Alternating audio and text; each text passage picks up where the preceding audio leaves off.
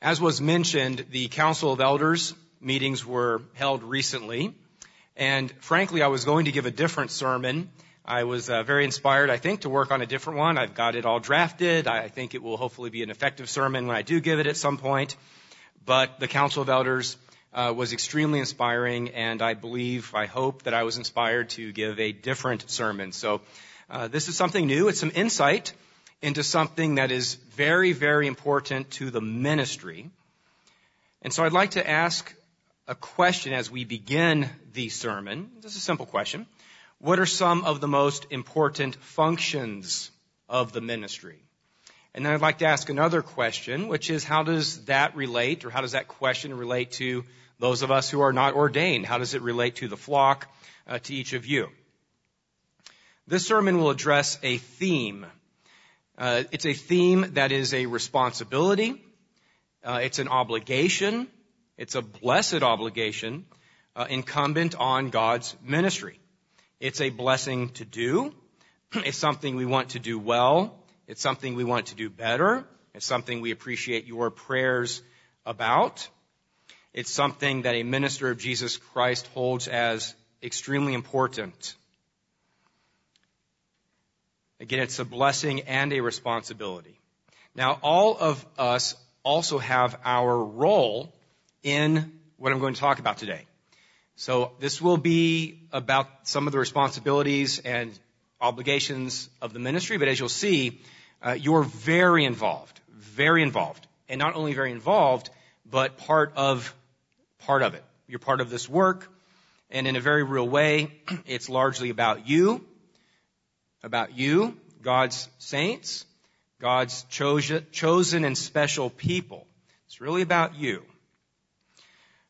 The title of the sermon is The Unity of the Spirit in the Bond of Peace. The Unity of the Spirit in the Bond of Peace. And this was on my mind before the council. I have a half drafted or had a half drafted sermon uh, with this title and this one is different, going a little bit of a direction, different direction, but uh, this really came out from not necessarily a particular doctrine we talked about during the council meetings, but the theme and what Christ was doing uh, in the council meetings. The unity of the Spirit and the bond of peace. Let's begin with the first point, which is a very simple point, but I like to begin there, which is that you are very special to God. You are very special to God. Let's turn back to Deuteronomy chapter 7. There are really a variety of scriptures that make this point, but let's just notice in Deuteronomy chapter 7 how God describes his people, those whom he has chosen, and he has chosen you.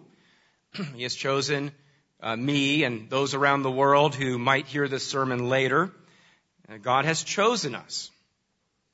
The Father calls us. God chooses us. And we're very special to Him. You're special to Him. Deuteronomy 7 verse 6. For you are a holy people. Now, this referred to ancient Israel. This is obviously in the book of the law, uh, God's statutes and law and instructions uh, to ancient Israel. But of course, brethren, this applies to you, and we know there's New Testament scriptures that make that point. Uh, you are a special people. You are a special people. You're set apart. You are chosen.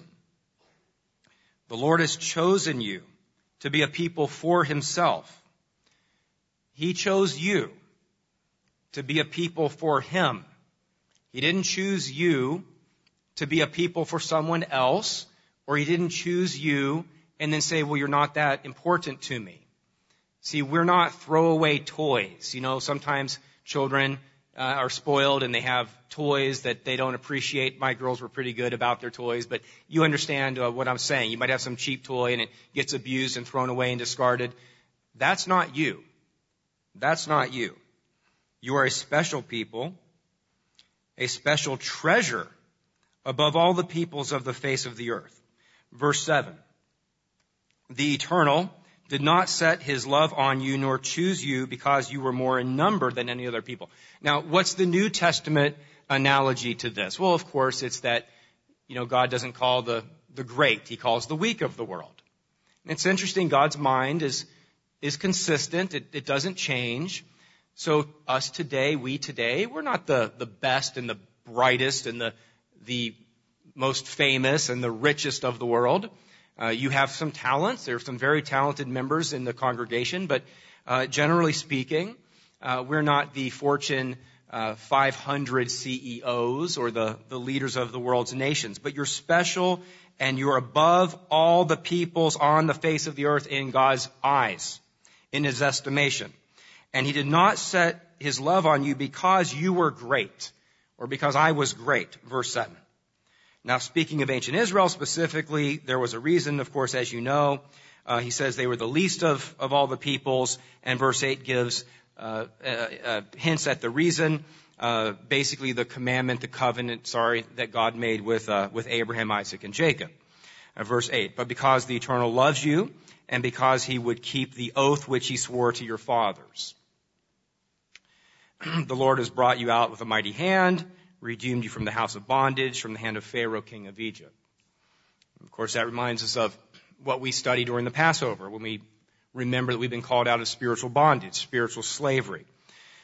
The point here is that when God calls you and sets you apart, you are a special treasure to Him. You're not a throwaway toy. You are important to Him. We see that in the New Testament, of course, 1 Peter chapter 2. I'm sure that most of you thought, okay, well, he's going to now go to 1 Peter chapter 2. That's good. You should be students of the Bible. And we would go to 1 Peter chapter 2 to see the parallel to Deuteronomy chapter 7. 1 Peter chapter 2 verse 9. You are a chosen generation. Now today, God's not working only with physical Israel, the descendants of Abraham through Isaac and Jacob. He's working with people of all races, all nationalities. And so today, brethren, if you have been called by God, then you are a chosen generation. 1 Peter chapter 2 and verse 9. Let's continue. A royal priesthood. Royalty. Royalty. Special. Royalty. Not common, not unimportant, but royal. How do the royalty behave? How should they behave? We think of Queen Elizabeth, and she's been such a wonderful example. And uh, she sets that bar, that standard. We should behave with class and dignity. We should behave lawfully because we're special. Verse 9 his own special people, that you may proclaim the praises of him. We have an obligation, brethren, to proclaim his praises. You know, one thing that as a minister um, that will catch my attention and I'll gently correct uh, is any hint or or intimation that God's law or God's way is hard or a burden, that it's a burden, that it's an evil, that it, that it causes harm. It doesn't cause harm. Uh, the law, the holy days, walking God's way of life, is a blessing. And we are to proclaim the praises of Him who called us out of sin, out of darkness, into His marvelous light. That is, the light is Jesus Christ. The light is the law. The light is Christ living in us. And we've been called into that relationship with Christ. And that's something we should praise and be thankful for. And we, you do. You do. So the first point, briefly, brethren, is that you're a special people. You're special to God. And so we need to remember that every day. It doesn't matter how small the congregation is or where it is on the planet. Uh, the people there that God has called are a treasure. They're special. They're royalty. Second point. We'll spend more time on the second. And this is really the inspiration uh, came from the council meeting. Some of the comments here uh, inspired the second point. the ministry. The ministry's role, some of what they're responsible for, they're responsible for things additional to this. But the ministry spiritually nurture. Let me give you four, four things they do. They spiritually nurture, protect, love, and unify. Nurture, protect, love, and unify. The ministry spiritually nurture, protect, love, and unify. Let's turn back to Psalm 133. Psalm 133.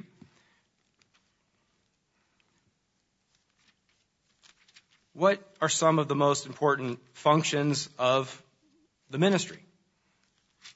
And how do those functions relate to you? I think you know the answer. And again, the ministry have other responsibilities. We uh, have a variety of responsibilities. Some of them are administrative and, and other responsibilities, but they're um, very much involved, brethren, in helping what's described in Psalm 133, verse 1, uh, to become a reality.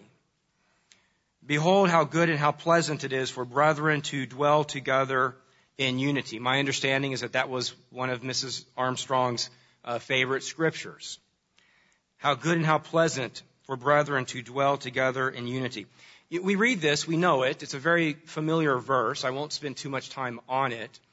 But we should dwell together in unity. And that's good and pleasant to God, and it should be good and pleasant to us. Where there is strife, uh, that's not God's mind. Where there is angst or, you know, uh, feelings that are hurt and forgiveness that's not granted, that's not God's house. That's not representative of God's house. Uh, that's not God's mind. There is a house, a spiritual organism, a spiritual uh, church, as you know, and that church should exhibit what's shown in Psalm 133 verse 1. Pleasantness, dwelling together in unity. Now, how did the ministry help make this come to pass? Let's turn to Titus chapter 2, and this might be interesting uh, for some of you. Uh, when we consider ordaining someone, there are a number of passages, as you're aware, that we will look at and uh, the ministry will counsel and talk to headquarters, talk to the regional pastors, and and we'll we'll we'll look at these passages. But brethren, I, I want to say it again that, and you'll see as we go through the sermon that. Uh, although some of what I'm going to discuss now applies to qualifications for the ministry and the ministry's functions, it's about the brethren. And these are also qualities that all of us as saints should develop. There's not a quality here that we're going to go through. Now, there's some responsibilities the ministry have, right? Uh, if you are ordained, God has to make decide that. Uh, you can't appoint yourself. Uh, some have done that. Um, but there are some responsibilities and some authority that the ministry have. But but these good qualities, we should all develop these good qualities, whether we're ordained or not. Titus chapter two. And I'd like to bring out an emphasis here that maybe you haven't thought of uh, in this way. So Paul is instructing Titus to uh, speak things which are proper for sound doctrine. We're going to come back to doctrine later in the sermon. And then there are these qualifications, uh, but really, again, it would apply to anyone, that the older men be sober. Be sober. Uh, reverent, temperate. As we men get older, as we you know, grow, grow older. Uh, we're not to become, uh, you know, irritable and, you know, those, those stereotypes sometimes the grumpy old men, uh, stereotypes. Uh, we're to become more and more, um, sober, more and more reverent. It's interesting, isn't it? It's interesting that the older men should be dignified, temperate, sound in faith. Interesting, sound in faith. How do you get sound in faith? Lots of prayer, lots of Bible study, lots of fasting, lots of taking notes, lots of submitting to God's will and God's decisions in your life. A quality of the older men should be to be sound in faith, in love, in love, in patience, I was uh, extremely thankful to be able to work uh, under Dr. Meredith for, for a while. And Mr. Weston's very much the same in this way. Very patient. Very patient. Uh, patient with me, patient we're patient with each other. And, uh, you know, I can't uh, tell you how many times I remember seeing Dr. Meredith grin and cock his head to the side and, you know, he knew where the conversation was going or where your thoughts were, were or what the, the doctrinal answer was, but, you know, he would give you a few minutes to talk it through and, and he was patient. And we see that not just with the ministry, but we see that with, with many of the brethren. Uh, we see this calmness, this patience, this reverence, this love, not to be quick or quick to judge or quick to condemn or quick to interrupt or, or uninterested, but engaged and available. The older women, also that they be reverent in behavior and not slanderers. Now, of course, the men shouldn't be slanderers either, but uh, the women should not be slanderers. We don't want people talking uh, evil about each other. We can't have a situation where the brethren are dwelling together in unity, like it says in Psalm 133, if we're talking evil about each other. And I'm not saying we do, but uh, this, these are qualities of a sound church, brethren. Not slanders, not given to much wine. Uh, teachers of good things. Interesting, teachers of good things. The older women are to be teachers of good things. Now we know that primarily that's going to be with those in their home, their children, their grandchildren, but also the older women can help the younger women.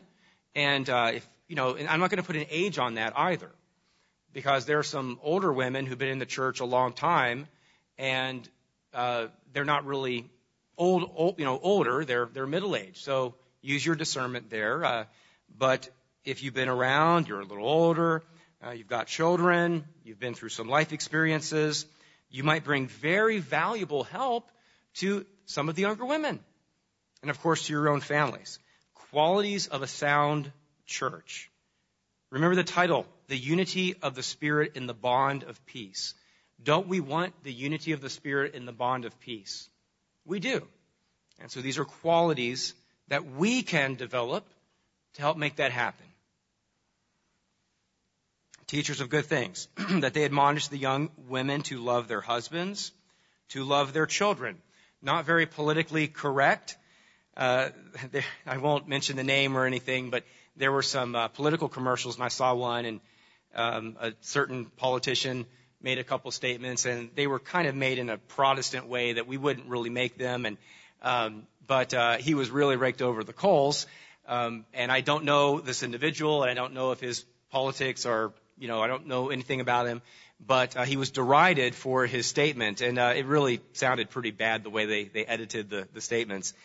But w- what he was saying in a kind of a Protestant way that we wouldn't say with language we wouldn't quite say was basically what we read here in verse 4 uh, that they're to love their husbands and um, love their children. To be discreet, verse 5, now, that doesn't mean you have to be a wallflower, ladies. It means you just know when to not divulge something you shouldn't divulge. You know when to smile and um, maybe turn the conversation in a different direction. Chaste, of course. Uh, homemakers, good. Uh, God inserts good there. You know, we know that none are good but God, but yet we're called and told we need to be good. So we can strive for that, can't we? It's right there in Titus chapter 2, verse 5, that we are, the women are, are to at least attempt to be good. Obedient to their own husbands, that the word of God may not be blasphemed. These are some qualities that if the ladies exhibit, we have a, a church that's unified in the faith and has a bond of peace. Likewise, exhort the young men to be sober minded. Uh, sometimes younger men can go off in different directions, right? They need a little more sober-mindedness, some counsel from their, their elders.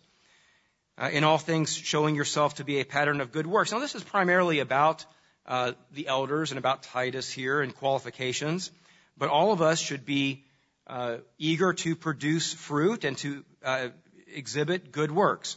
In doctrine, showing integrity, reverence, incorruptibility. Brethren, there is a lot of junk on the internet today, and I might come back later and, and touch on it, uh, that we don't need to be spending our time uh, binge watching or binge listening to, and it's just idiocy.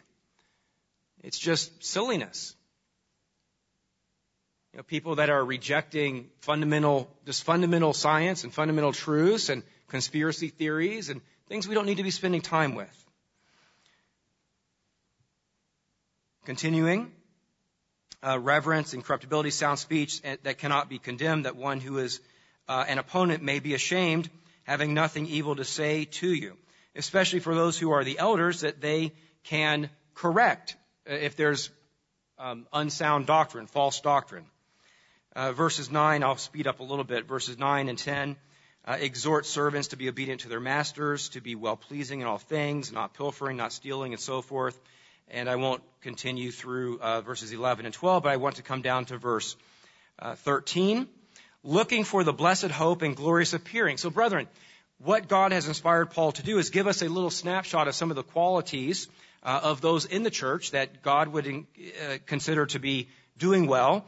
And those qualities then um, make the church sound and let us look forward to a hope, a hope which is the glorious appearing of our great God and Savior Jesus Christ. A sound church, and if we are of sound mind, then we have more of a hope for that uh, second coming, and that we'll be on the right side of the judgment. Who gave himself for us that he might redeem us from every lawless deed sort of referencing back to 1 Peter, referencing back to Deuteronomy, that we've been redeemed by Christ, by His blood, by God, and again, to be His special people. Verse 14. Special.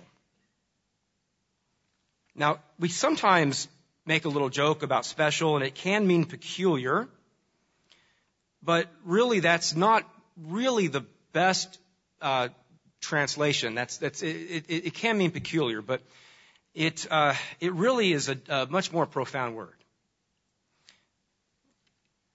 And I'll give you a little more of that definition in a moment. Zealous for good works. Zealous for good works. Are you zealous for good works? Peculiar here is a Greek word, periousios, and it really means extraordinary or beyond the usual beyond the usual. Again, we know we're the weak of the world, but in God's mind, brethren, you're beyond the usual. You're, you're not just the regular model car. You're the upgrade. You're the shiny car. You know, you're not the, the throwaway toy. You're extraordinary to God.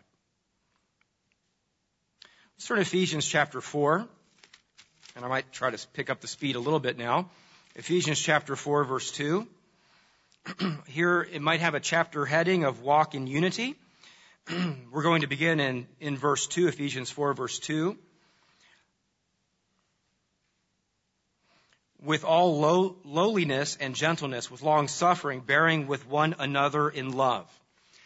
Paul is going to give some instructions. This is Paul's first, uh, uh, during, this was written during Paul's first Roman imprisonment, and he was thinking about uh, the, the, pastoral needs of the of the churches, probably written around 62 A.D. Um, and so he's giving us some pastoral counsel or advice, and he's telling the, the, the, the church and also the ministry later that there needs to be a spirit of lowliness and, and gentleness with long suffering, bearing with one another in love. Do we do that? Do you do that? Do you take time for each other? Time to sign the cards, and like Mr. Weston mentioned, make a little extra note on the card. That's very nice, isn't it? We, we, we heard about an individual who received a card and was very thankful for that and make a little note on it. But there's other things. You know, there might be a widow who needs uh, some gra- their grass mowed, and they're not going to think to call you every month. But does the grass grow every month in the spring and summer? So good, you went out there and mowed it once last year. That's great. So we have to be proactive. And the ministry and the deacons, they, they keep an eye on things. Let's not create chaos, you know, uh, but, um, you know, pick up the phone. Call each other. Somebody doesn't show up to church. Pick up the phone. Call them. Not to come down on them, but love you, miss you. Were, were you out of town? What's, what's, uh, what's going on? Bearing with one another in love, endeavoring to keep the unity of the Spirit in the bond of peace. The unity of the Spirit and the bond of peace. So there I am plagiarizing Paul. That's the title. Endeavoring to keep the unity of the Spirit and the bond of peace. There is one body and one Spirit. Just as you were called in one hope of your calling. God is not divided.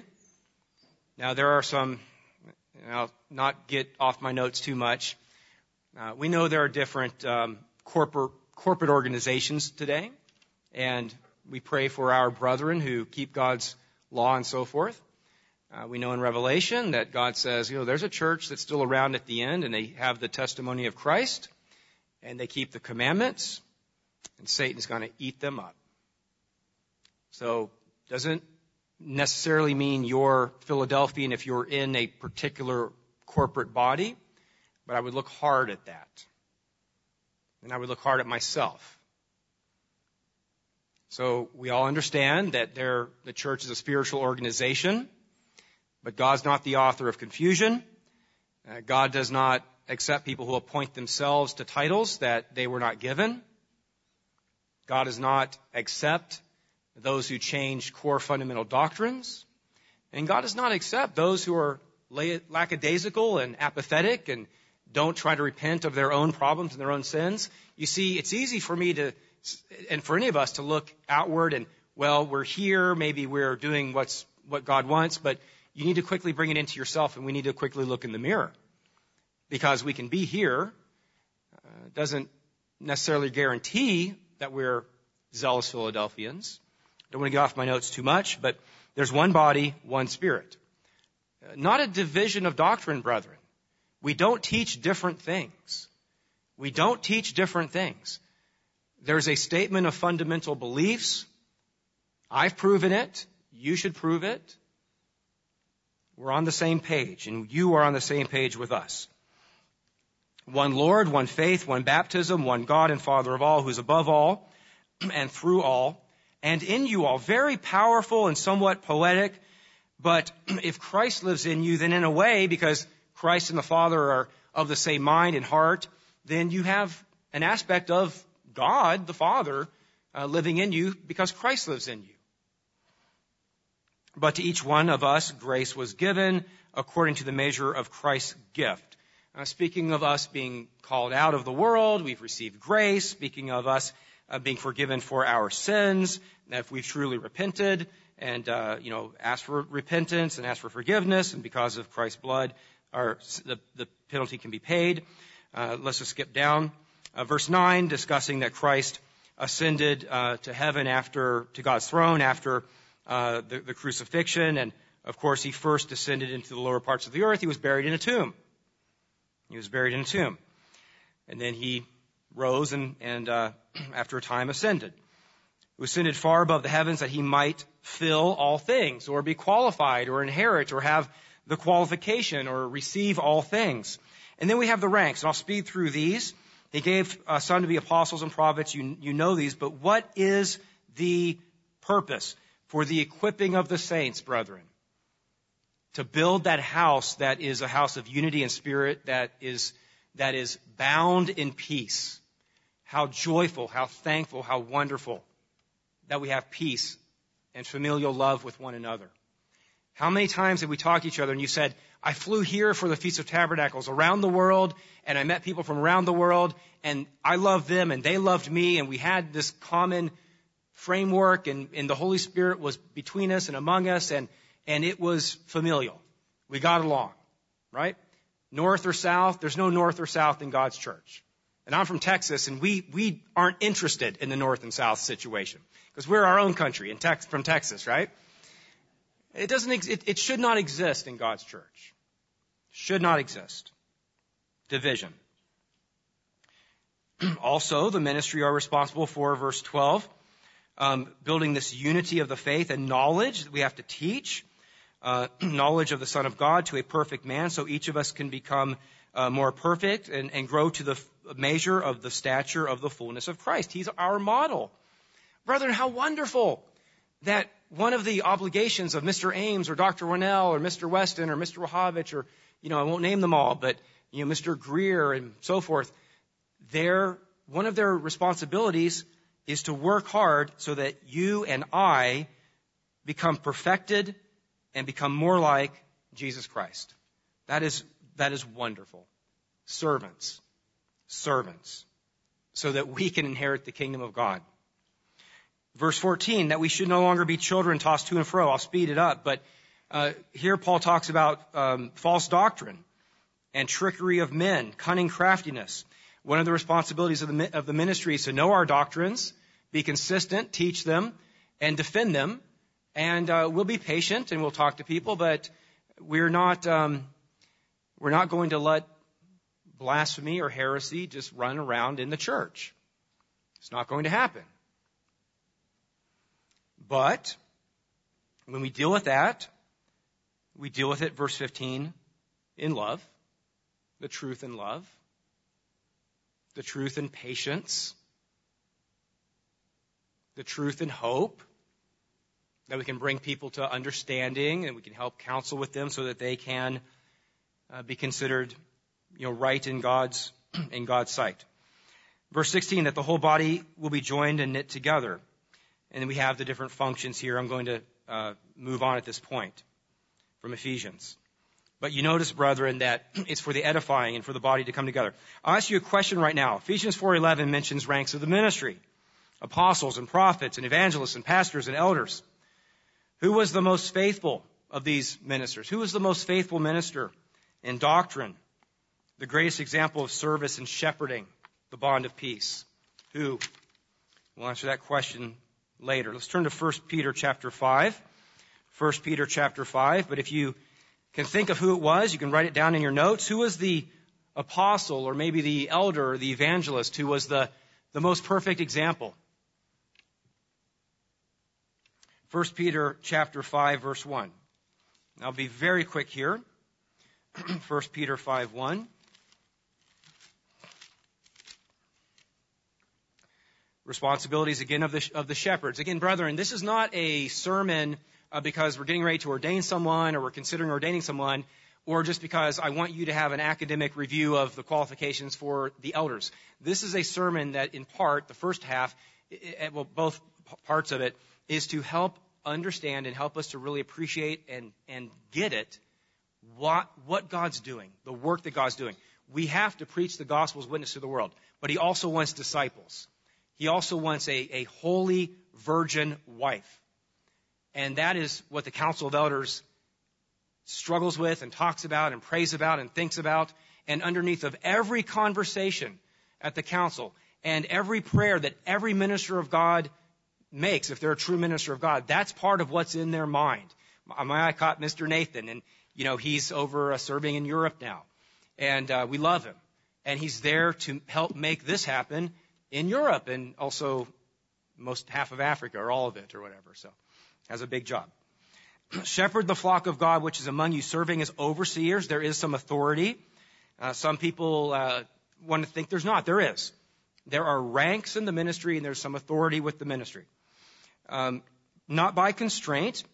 Uh, you, God desires ministers who desire to serve, not who have to be compelled, not who have to have, you know, Dr. Winnail called them in the morning and say, it's, it's seven o'clock. Have you got up and said your prayer? And are you, are you going out and taking care of your, your, your people today? Okay, thank you. I'm going to call the next person. That's, we, we want to get up and go take care of our, of our responsibilities. Shepherd the flock, uh, not by constraint, but willingly, not for dishonest gain, but eagerly, nor as being lords over those entrusted in you, but being examples of the flock. And when the chief shepherd appears, you will receive the crown of glory that does not fade. Uh, the chief shepherd is looking at how well the ministry are shepherding. I won't turn there for sake of time, but you could uh, jot down 1 Corinthians chapter 12, uh, which shows roles in the body and how the body should love each other. And, you know, let, us turn to 1 Corinthians chapter 12 quickly, because I actually want to make a quick technical point. Uh, 1 Corinthians 12, just sort of a related doctrinal technical point. 1 Corinthians chapter 12, wonderful chapter. uh, verses 1, 2, 3, diverse, diversities in, in, in gifts, but the same Spirit. Verse 4, diversities in ministry, but the same Lord. So no, God's ministers don't teach different doctrines. God's ministers don't teach different holy days, uh, etc. Uh, some have different discern, discernment, verses 9 and 10. Uh, I was, um, I, have known a couple of ministers who could discern uh, evil spirits, and they could discern when there wasn't an evil spirit, and they could tell. And they just had that discernment. And I've, I've known others who it seemed like God gave more of a gift of healing. Um, verse 14, but there's, the fact is, there's one body, and there's many members of the body, and we should work together. Coming down to verse uh, 28, 29. This is the point I wanted to, to make. Um, verse 27, you are all the body of Christ and members individually. Here we sort of have the Ephesians 4 positions gone over again, interestingly, isn't it? Uh, you have apostles. Uh, so God has appointed these in the church. First, apostles. That's the highest rank that he's appointed in the church. Just like you saw in Ephesians 4. The listing here is uh, in, uh, translated slightly differently, but then you have prophets, which is the same, and then, then teachers, which can include evangelists and pastors and elders. And then after that, you have miracles. After that, you have the gifts of healings. After that, you have the uh, variety of tongues. Interesting. I just, this caught my attention sometimes. You know, the miracles that God's looking for are sitting right there in those chairs. Those are the big miracles. You think it's hard for God to let us work miracles, you know, make a tree disappear or a mountain move? That's easy. That's easy. That's why in verse 28, the apostles and the evangelists and the pastors, God says they're first, their order of importance or priority is, in God's mind, more important than making a mountain move. Because you're the miracle. You're the special people. You're why God has the ranks of the ministry. You're what the Council of Elders largely thinks about and talks about. How we can have a spiritual bride worthy of marrying Christ at his return. Let's move on. I'll just mention very quickly that it requires humility whether you're a minister or you're not. God wants us to be humble. Let's turn quickly to Proverbs 29:23. Proverbs 29:23. To have unity and, and peace with one another, uh, humility is, is so key that came out in the uh, sermonette. Proverbs 29.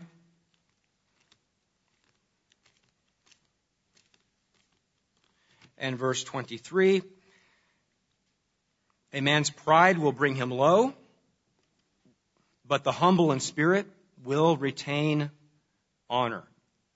And I'd like you to extend that. I'd like you to um, abstract that, there's levels of, of, of abstraction.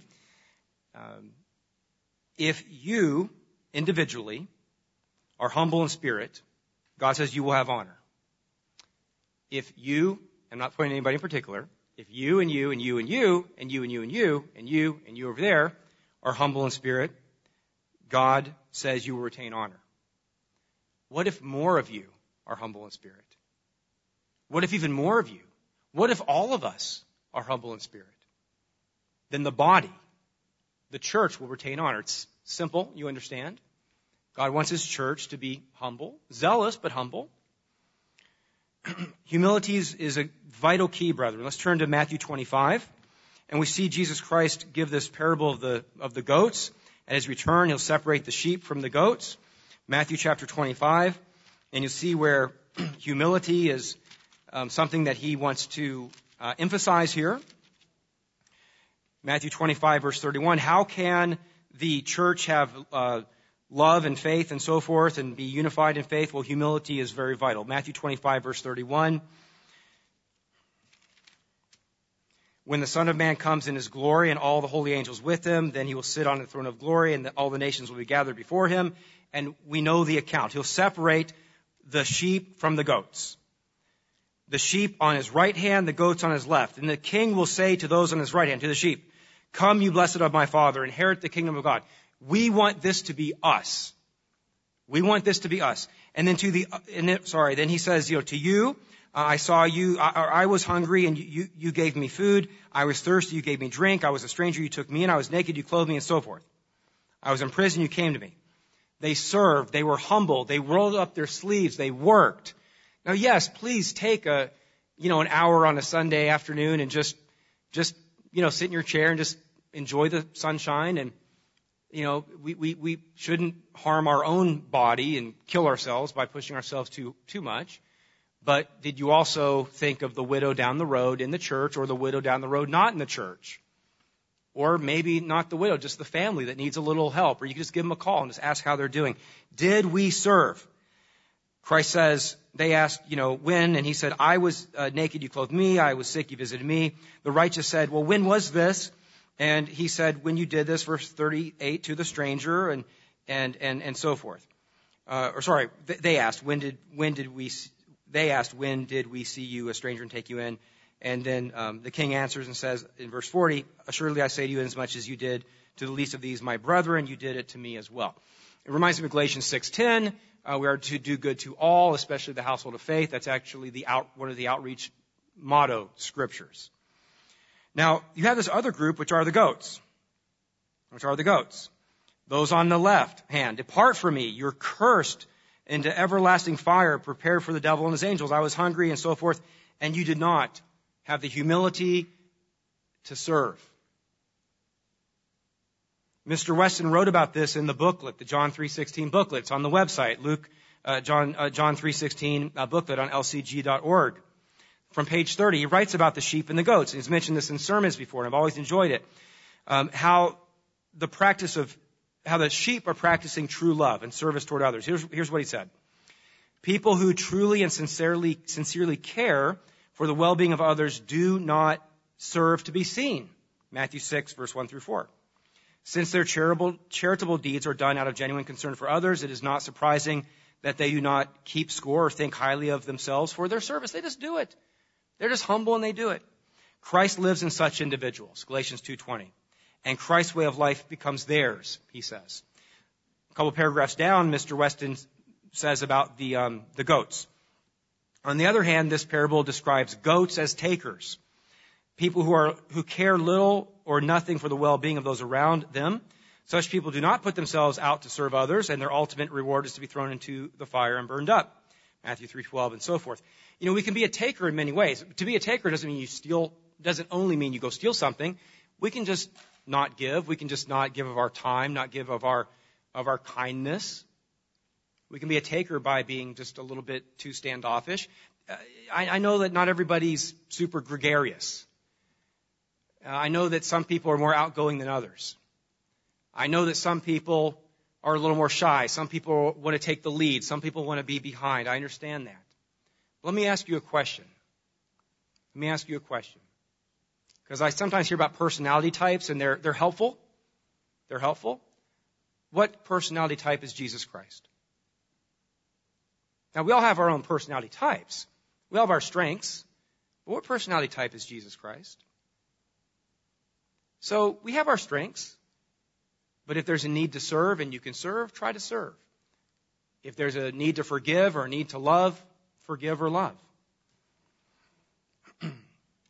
Jesus Christ, we won't turn to it in Philippians 2 7.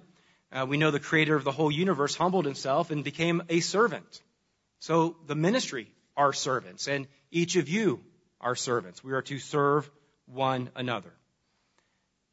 Jesus' Jesus's desire was to nurture, protect, love, unify. Just like the ministry's desire. Next point. Point number three. We must all remember the importance of sound doctrine. The importance of sound doctrine. So, so critical. Romans chapter 6 verse 17. Uh, let's not turn to it, but Paul commended the, the Christian church in Rome for being steadfast in sound doctrine. Romans 6:17. He commended them for, for holding on to the truth. Let's turn to Jude chapter, or Jude uh, verse 3. Jude verse 3. Familiar scripture regarding uh, wrestling and contending and holding on to sound do- doctrine, especially at the end of the age. Jude, uh, verse 3. The ministry care about this uh, because we care about your eternal life. Uh, the Council of Elders cares about this because we, we want the church to move forward uh, along lines of sound doctrine, so we please God. Jude, verse 3. Beloved, while I was very diligent to write to you concerning our common salvation, we're, we're all in it together, brethren. I'll pause real quick. Old, young, black, white, Australian, Canadian, ordained or not, we're in it together. We're in it together. I found it necessary to write to you, exhorting you to contend earnestly for the faith which was once delivered for all the saints. To contend earnestly. we're not going to invent new crazy doctrines that contradict uh, clear scripture. Just not going to do that. We are to contend, to fight, to wrestle, to resist those who creep in, verse 4, unnoticed. And then they start sowing discord. But they were marked out from long before for this condemnation, verse 4. Ungodly men who turn the grace of our God into licentiousness and deny our only Lord God and our uh, Lord Jesus Christ. We are to contend uh, for the faith once delivered. But I want to remind you, verse 5, though you once knew this, that the Lord, having saved the people out of the land of Egypt, afterward destroyed those who did not believe. What did they do? They murmured, they went back to idolatry, but what did they do? They didn't contend for the faith once delivered. Right? They got apathetic, they got distracted, they didn't contend, they went back and he destroyed them. The angels who did not keep their proper domain. And you think about that, and it'll be interesting to get the rest of that story, but how was it that over, we don't know how long it was, but that Satan or Lucifer initially, and then Satan was able to mislead uh, so many angels that, that had been around God's throne and been in God's government for so long. And they did not hold fast to, you know, to what they should have known was true. We are to contend for to uh, uh, faithful to doctrine.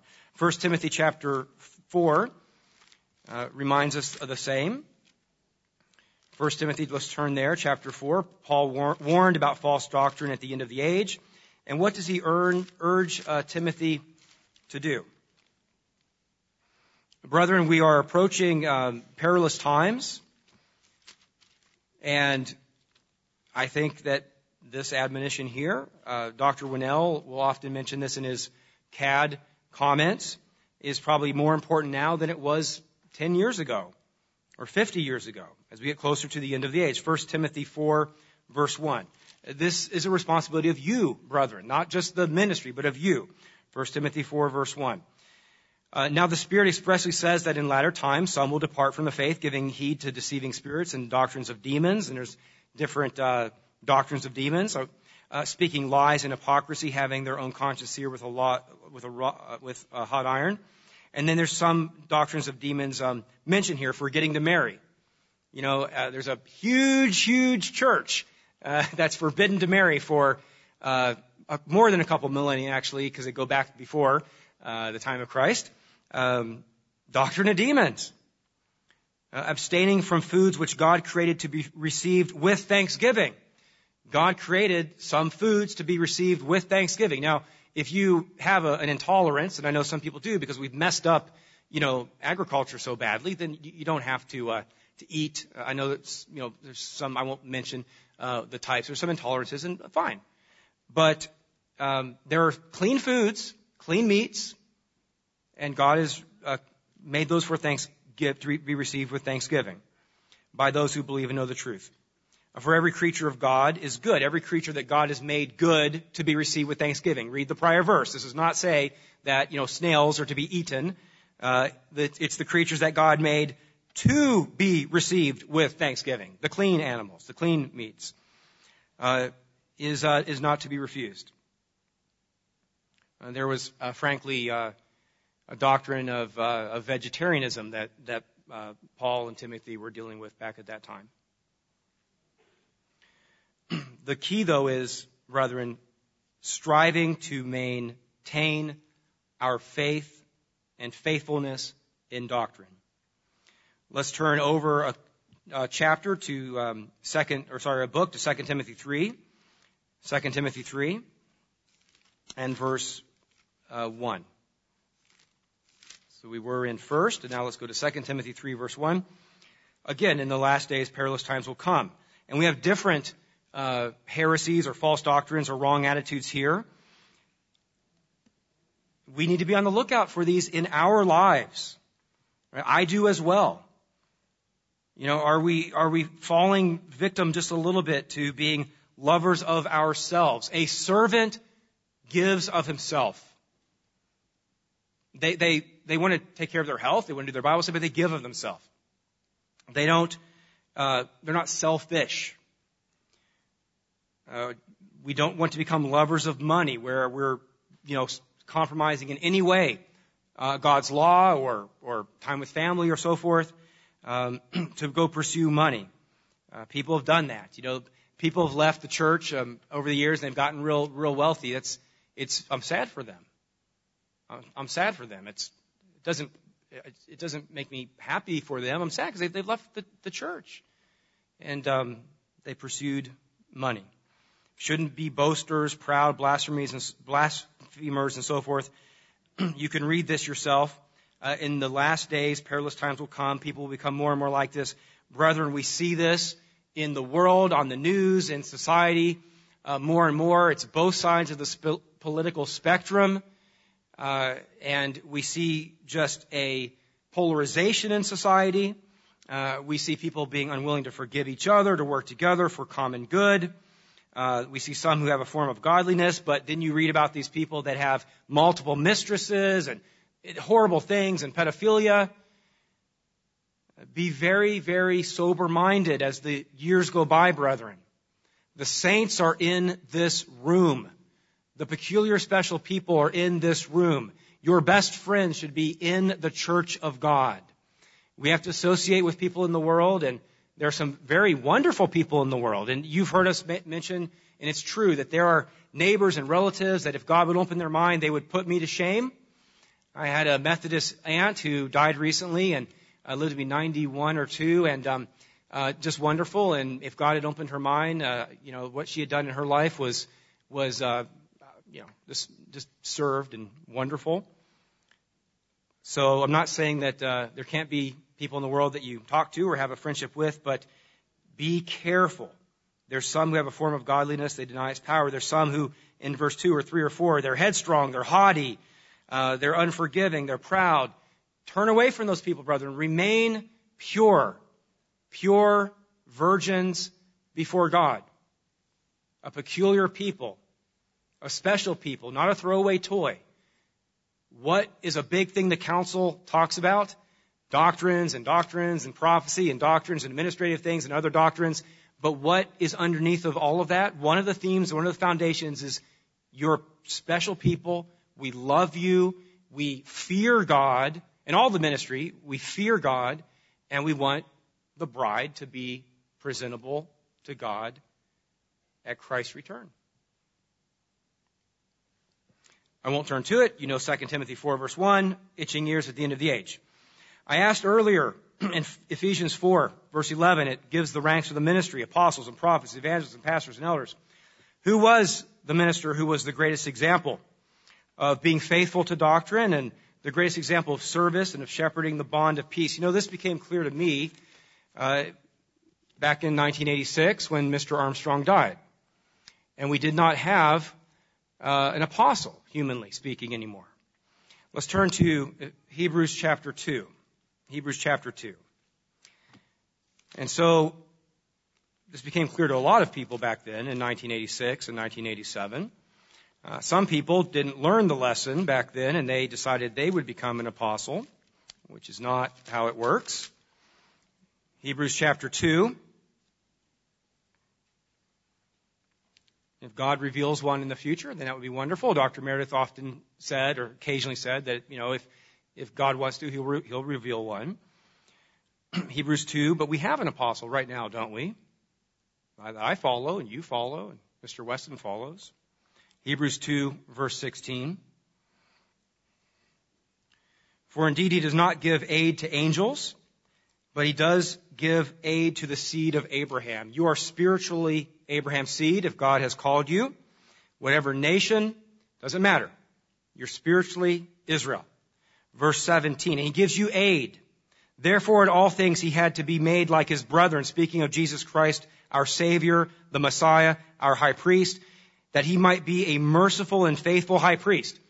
He became the perfect high priest. He is the perfect high priest. He understands what you go through. In things pertaining to God, to make propitiation, he intercedes, he intervenes for the sins of the people. For in that he himself has suffered being tempted, he is able to aid those who are tempted. You know, Jesus Christ is the best minister. The best minister. He's our model.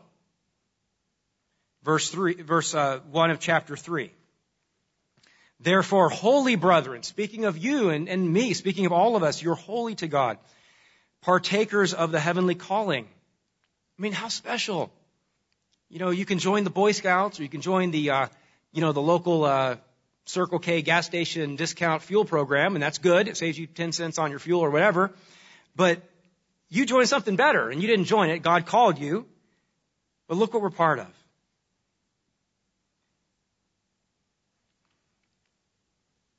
a heavenly calling. Consider the apostle and high priest of our confession, Jesus Christ. He's your living apostle. He's the living apostle and high priest over the church, who was faithful to him who appointed him. Jesus Christ understood submission, service, obedience. I should understand that. You should understand that. He was faithful to him who appointed him. Are you faithful? Do you understand obedience? Will you take correction if needed? Why is there correction in the church?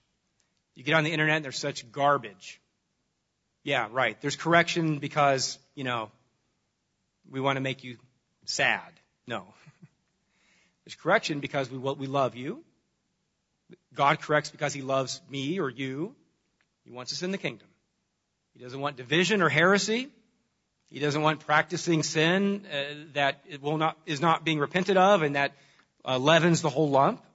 He wants a pure bride. Verse 2. Who was faithful to him who appointed him as Moses also was faithful in all his house? For this one has been counted worthy of more glory than Moses Obviously, Jesus Christ, our high priest, the chief apostle, obviously has been counted worthy of more glory than Moses, David, Daniel, Abraham, Sarah, all of them together, times 20, times 20 again. He was the son of God. And he's been counted worthy of more glory than Moses inasmuch as he who built the house has more honor than, than the house. And he is building a house. You're part of that house. Every house is built by someone, but he who built all things is God. He's building a house that you are part of. The church of God is the house of God, the congregation of God. We want it to be a house that is unified in the Spirit and in the bond of peace. It's a happy house. That's what God wants. Sounds pretty good, doesn't it? And if you think about it, that's what the kingdom will be. And uh, when we inherit all things in the kingdom, and uh, we'll be a happy house. We'll rule under God, under Christ, and during the millennium there will be people on the earth, and you know we'll we'll teach them, and then beyond that, you know the kingdom will go on forever and ever, and we'll be a happy house. It's Pretty awesome. You know, back in um, verse one of chapter three, I don't want to get off into a lot of Greek again, but consider him is a word you can look up. Anybody can use a lexicon, but it means to be extremely attentive, to have your eyes fixed, to be extremely attentive. We should be extremely attentive, Hebrews 3 verse 1, of the example of Jesus Christ. The ministry should be extremely attentive uh, to his example.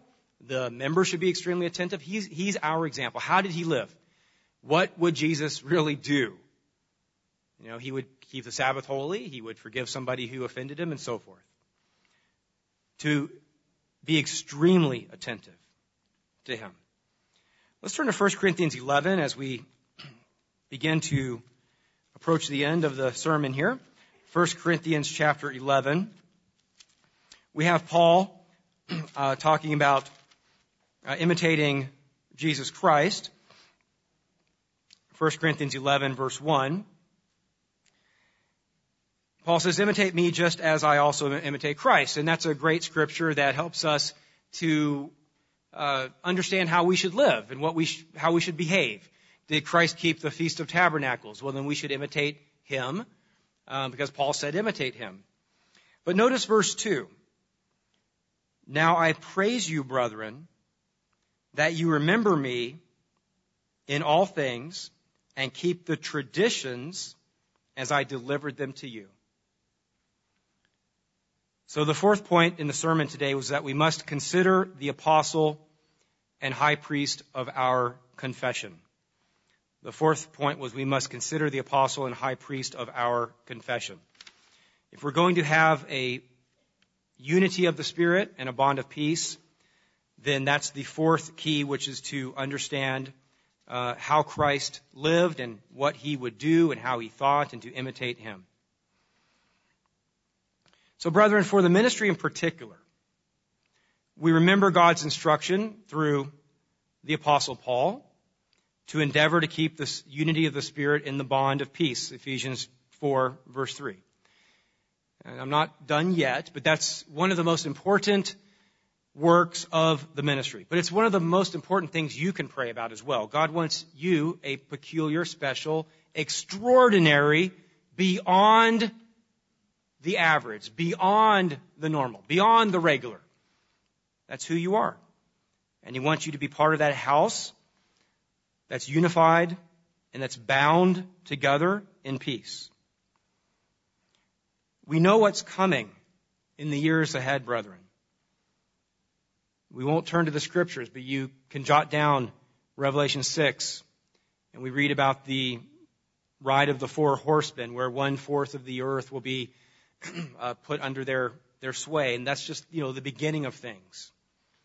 You can, let's turn, we will turn quickly. Let's turn back to Ezekiel chapter 7. We know that perilous times are ahead for the world and for God's church.